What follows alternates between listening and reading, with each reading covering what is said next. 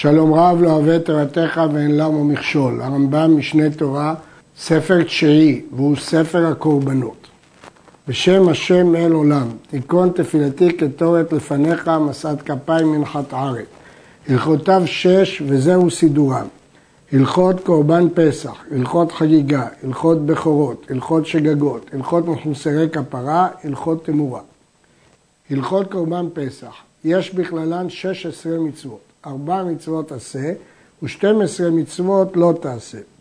וזהו פרטן, לשחוט הפסח בזמנו, שלא לזבוח אותו על חמץ, שלא תלין הימוריו, לשחוט פסח שני, לאכול בשר הפסח על מצה ומרור בלילי חמישה עשר, לאכול בשר פסח שני על מצה ומרור בלילי חמישה עשר לחודש השני, שלא יאכל נע ומבושל, שלא יוצאים מבשר הפסח חוץ לחבורה, שלא יאכל ממנו משומד, שלא יאכיל ממנו לתושב או לשכיר, שלא יאכל ממנו ערל, שלא ישבור בו עצם, שלא ישבור עצם בפסח שני, שלא ישאיר ממנו לבוקר, שלא ישאיר מפסח שני לבוקר, שלא ישאיר מבשר חגיגת ארבעה עשר עד יום שלישי.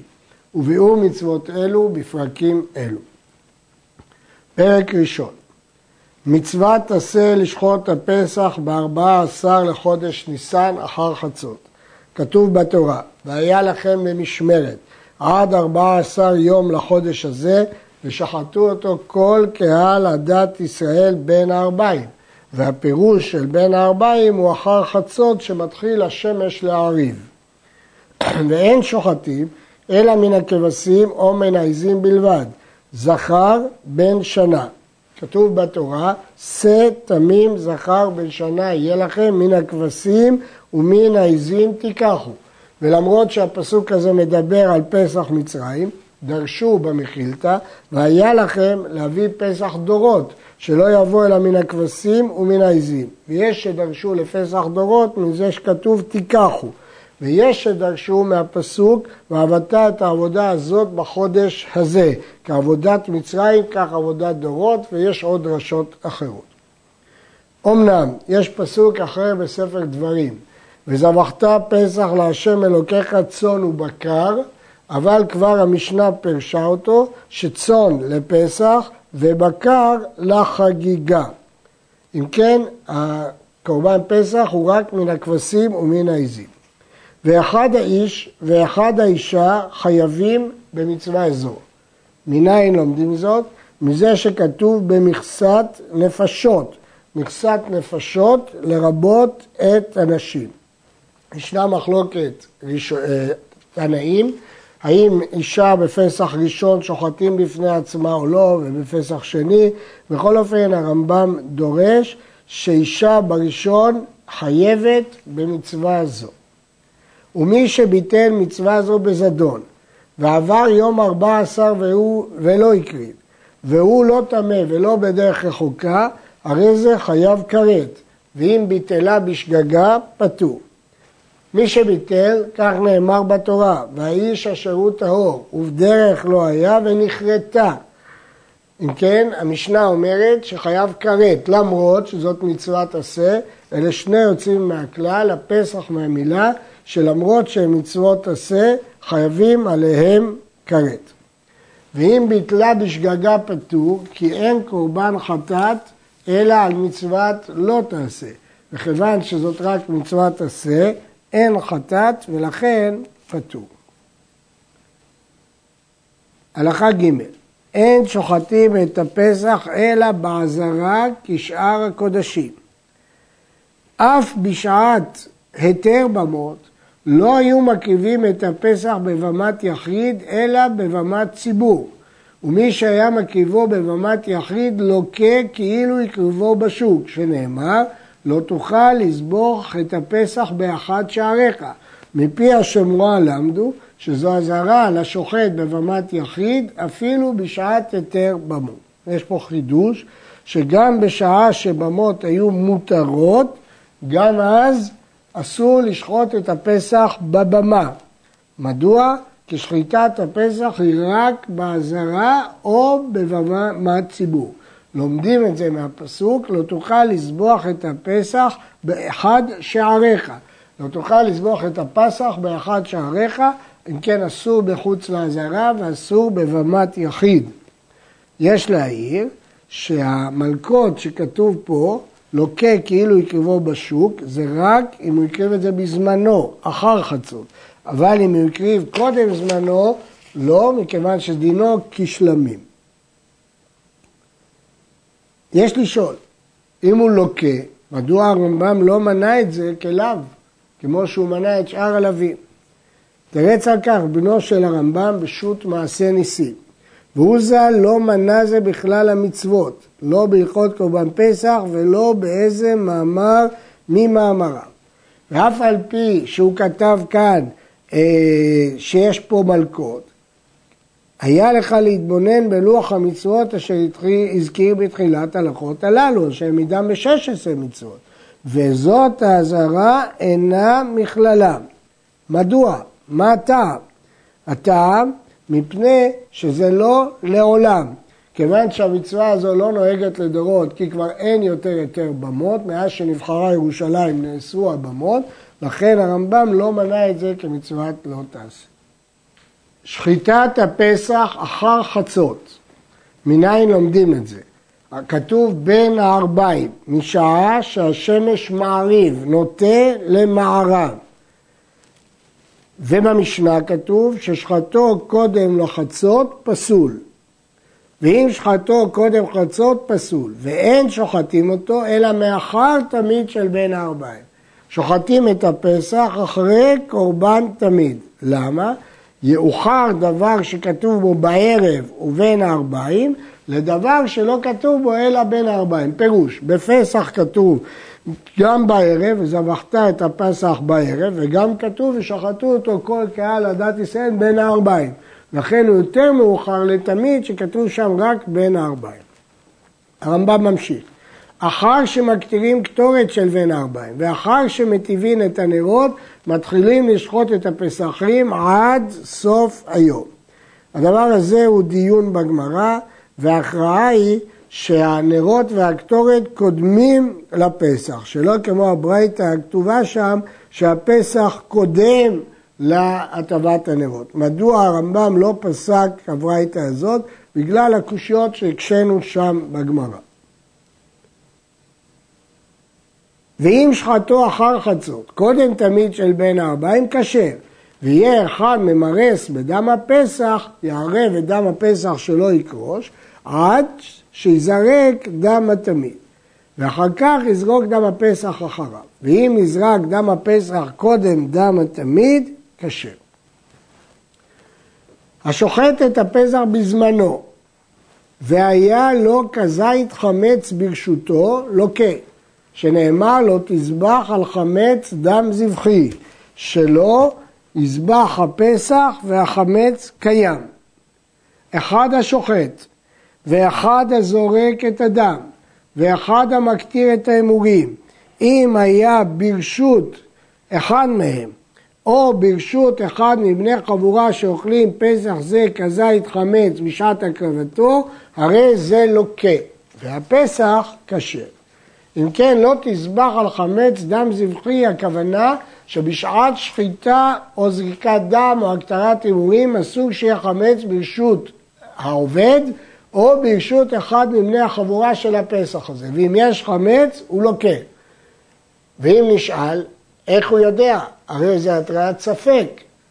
או שנאמר שהרמב"ם פוסק כמאן דאמר התרעת ספק שמע התרעה, או שנאמר שמדובר שהוא ידע בוודאות שיש לו חמץ אצל אחד מהם.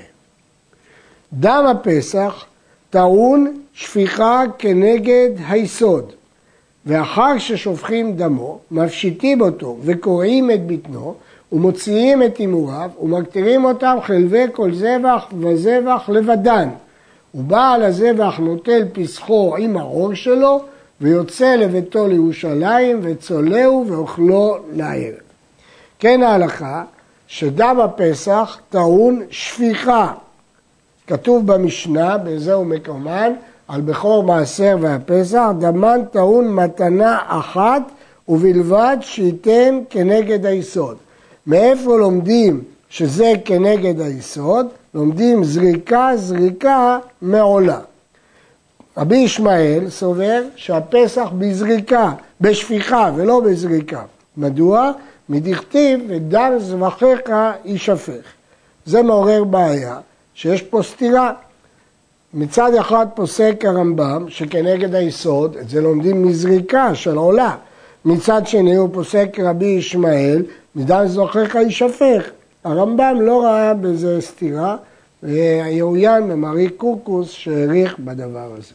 מה פירוש שפיכה? מסביר הכסף משנה בנחת מן המזרק לקיר המזבח. היסוד, לא בזריקה אלא בשפיכה. המניח, המניח הימורים ולא הקטירן עד שלנו ונפסלו מלינה, הרי זה עובר בלא תעשה, שנאמר ולא ילין חלב חגי עד בוקר. אם אדם מלין את ההימורים, הוא עובר בלא תעשה. למרות שהפסוק מדבר על חגי. מי אומר שזה מדובר על קורבן פסח? אולי על קורבן חגיגה. ועוד יש להקשות, שהרי יש פסוק מפורש בפרשת כי תישא, ולא ינין לבוקר זבח חג הפסח, וזה פסוק מפורש על פסח. מדוע הרמב"ם מביא את הפסוק בתמיד, ולא, בחגיגה, ולא הביא את הפסוק של פסח?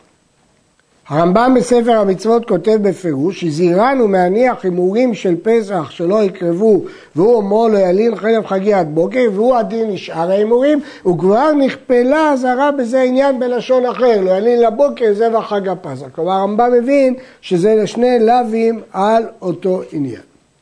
והרמב"ם כותב שלמרות שהוא עובר בלאו ואף על פי שעבר אינו לוקה לפי שאין בו מעשה הרמב"ם נימק שהסיבה שלא לוקים מפני שזה לאו שאין בו מעשה. שואלים המפרשים, יכל הרמב"ם לנמק מפני שזה לאו הניתק לעשה, כיוון שאפשר לתקן את זה על ידי שרפה. מסביר המשנה למלך שעדיף להגיד לאו שאין בו מעשה שהוא כולל יותר מאשר לאו הניתק לעשה שאז אם אין לו אפשרות לשרוף כגון שעבד הוא לא לוקה, הוא לוקה סליחה, הוא לוקה, כי, כי אז אין אפשרות לתקן. אבל בלאו שאין בו מעשה, בשום מקרה הוא לא לוקה. ולכן הרמב"ם העדיף את הטעם היותר כוללני. מקטירים חלבי פסחים כל הלילה, עד שיעלה עמוד השחר. במה דברים אמורים? בשחל ארבע עשר להיות בשבת. שהרי חלבי שבת קרבים ביום טוב. לכן הוא יכול להקריב את החלבים בליל ביום טוב. אבל אם חל 14 להיות בחול, אין מקטירים חלבי חול ביום טוב. הוא לא יכול להקטיר בלילה, כי הלילה זה כבר חג הפסח, זה יום טוב, ואי אפשר להקטיר חלבי אה, פסחים ביום טוב. גם כאשר זה חל בשבת, הדין הוא שדין תורה שמקריבים כל הלילה, אבל חכמים גזרו שרק עד חצות, ולא כל הלילה. למרות שהרמב"ם פה לא הזכיר את זה, כך צריך לומר. הפסח נשחט בשלוש כיתות, שנאמר, ושחטו אותו כל קהל עדת ישראל, קהל ועדה וישראל, ואין פחות משלושים בני אדם בכל כת וכת. קהל, עדה וישראל, זה שלוש כיתות. ולמה לא פוחתים משלושים בני אדם? כי יש ספק בגמרא אם קהל ועדה וישראל צריך ביחד. וכיוון שצריך ביחד, וכל אחד לא פחות מעשרה, אז מספק אנחנו מצריכים שלושים.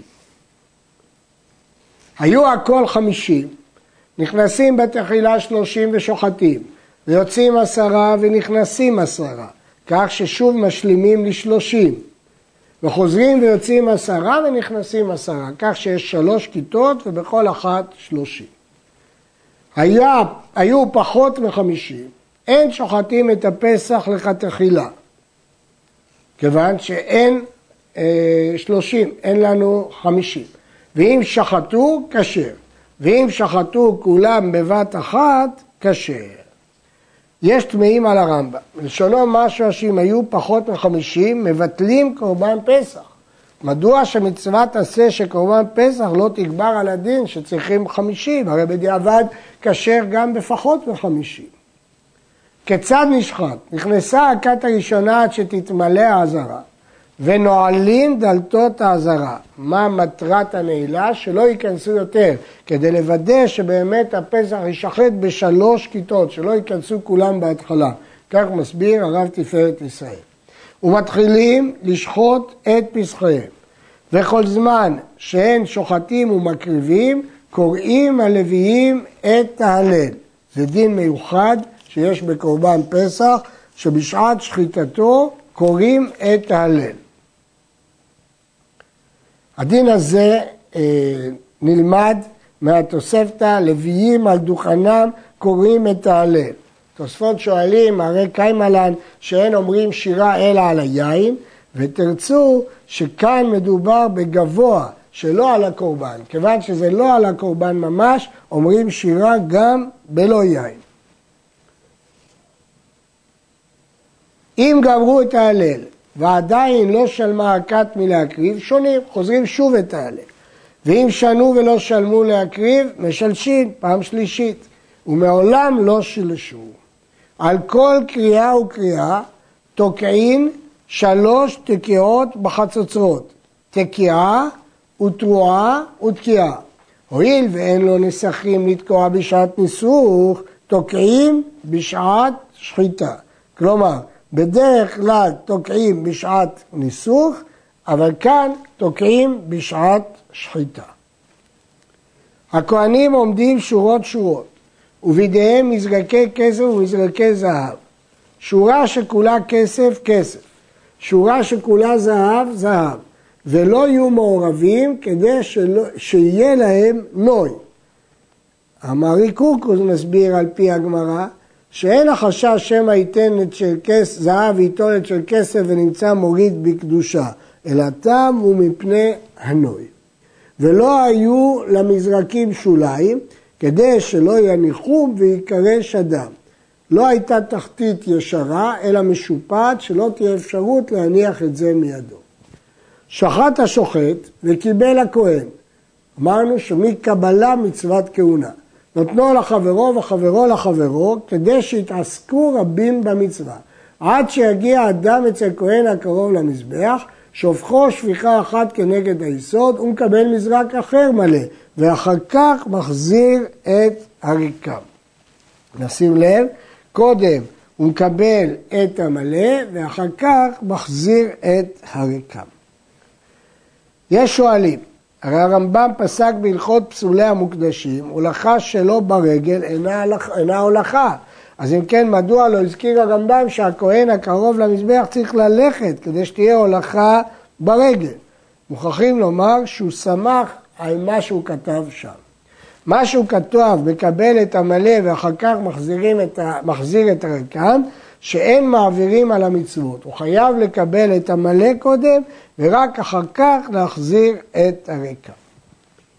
ותולין, אחרי שזרקו את הדם, כפי שתיארנו, תולים את הקורבן על האונקיליות ומפשיטים את כולו וקוראו וממחה את קרביו, את קרביו עד שמסיר מהם הצואה והפרש. הוא מוציא את ההימורים ונותנם בכלי ומולחן ומקטירן הכהן על גבי המזבח. וכיצד תולין ומפשיטים?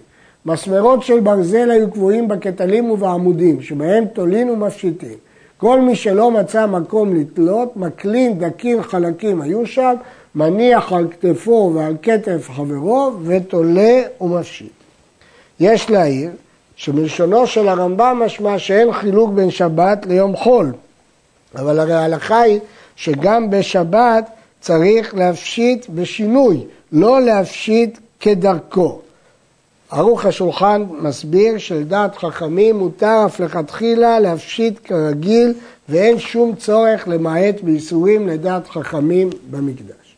שלמו מלהקריב, פותחים דלתות האזהרה ויוצאת כת הראשונה ונכנסה שנייה, יצאת שנייה ונכנסה שלישית. כמעשה ראשונה כך מעשה שנייה ושלישית, שלמה כת שלישית ויצאת רוחצין את האזהרה. חל ארבע עשר להיות בשבת, כמעשהו בחול, כך מעשהו בשבת, ורוחצים את האזהרה בשבת, שאין איסור שבות במקדש אפילו בדבר שאינו צורך עבודה, איסור שבות במקדש, היתר. אם כן, מה האיסור בכלל לרחוץ בשבת? הרמב"ם מסביר בהלכות שבת, אין סכין את הקרקע אפילו הוא רצוף באבנים, שלא יעשה כדרך שהוא עושה בחול ויבוא להשוות גומות. אז לכן למרות שהקרקע הייתה מרוצפת באזהרה, היה איסור לרחוץ אותה, אבל זה איסור דה רבנן, כיוון שזה איסור דה רבנן, אין שבות במקדש אפילו לא לצורך עבודה. למה? כי שבות במקדש היתר. הצלח מקשה על הרמב"ם, שהוא פסק בהלכות מדין ומוספים, שאין אפיית לחם הפנים דוחה את השבת. מדוע התירו לרחוץ את האזהרה בשבת והתירו את איסור השבות, אך לא התירו לאפות את לחם הפנים, גם זה רק איסור שבות, כי ביום טוב אפייה מותרת, אלא זה שלא לצורך יום טוב. מתרץ הרמב"ם, הרמב"ם כתב שאין איסור שבות במקדש אפילו בדבר שאינו צורך עבודה, אבל הוא צורך מקדש, למרות שהוא לא צריך עבודה. זה ביזיון לבית המקדש שיהיה מלוכלך בדם עד מוצאי יום טוב ראשון. אז למרות שזה לא צורך עבודה, אבל זה צורך מקדש. לצורך מקדש הותר שבות אפילו שזה לא לצורך עבודה. אבל לא שסתם הותר שבות בלי שום סיבה. אין כל אחד ואחד מוליך את פסחו לביתו בשבת. מדוע? אומר המאירי, היות שאף על פי שירושלים דלתותיה נעולות בלילה והיא כרמלית ואין שבות במקדש, אבל כשיוצאים מן העזרה כבר זה לא מקדש, ואז יש איסור שבות ואסור לטלטל בכרמלית. אלא כת הראשונה יוצאים בפסחיהם ויושבים בהר הבית, והשנייה יוצאים בפסחיהם ויושבים בחיל, והשלישית עומדים במקומם בעזרה ושוהין הכל עד מוצאי שבת והולך כל אחד בפסחו לביתו. שחיטת הפסח וזריקת דמו, מחוי קרביו והקטר חלביו דוחים את השבת, שאי אפשר לעשותם קודם השבת, שהרי קבוע לו זמן, שנאמר במועדו. אז כיוון שקבוע זמן, כל הדברים הללו דוחים את השבת. אבל הרכבתו ועבדתו מחוץ לתחום וחתיכת יבלתו בכלי, אינם דוחים את השבת, שהרי אפשר לעשותם קודם השבת. ואם יכול לחתוך יבלתו בידו בשבת, חותך. ואם הייתה יבשה, חותכה אפילו בכלי, שאין שבות במקדש כלל. אם כן, דבר שאי אפשר לעשותו מערב שבת, עושים אותו בשבת. אבל דבר שאפשר לעשותו מערב שבת, לא עושים אותו בשבת. אבל אם יש איסור שבות, מותר אפילו שאפשר היה לעשותו בערב שבת. שואל הלחם משנה, הרי דבר שאפשר לעשותו מאתמול כבוא הרכבתו, זה רק דרבנן, ובכל זאת אסור משום שאפשר לעשותו מאתמול. מבחין הלחם משנה בין שבות חמורה לשבות קלה. שבות קלה התירו במקדש אפילו שאפשר לעשותו אתמול, לכן מותר לחתוך יבולת יבשה. אבל הרכבתו, שזה שבות חמורה, אסורה אם אפשר לעשות את זה מאתמול. שכח ולא הביא סכין, לא יביאנה בשבת, אלא נותנה בין קרני הכבש או בצמרו ומקישו עד שמביאו לעזרה ומקדישו שם.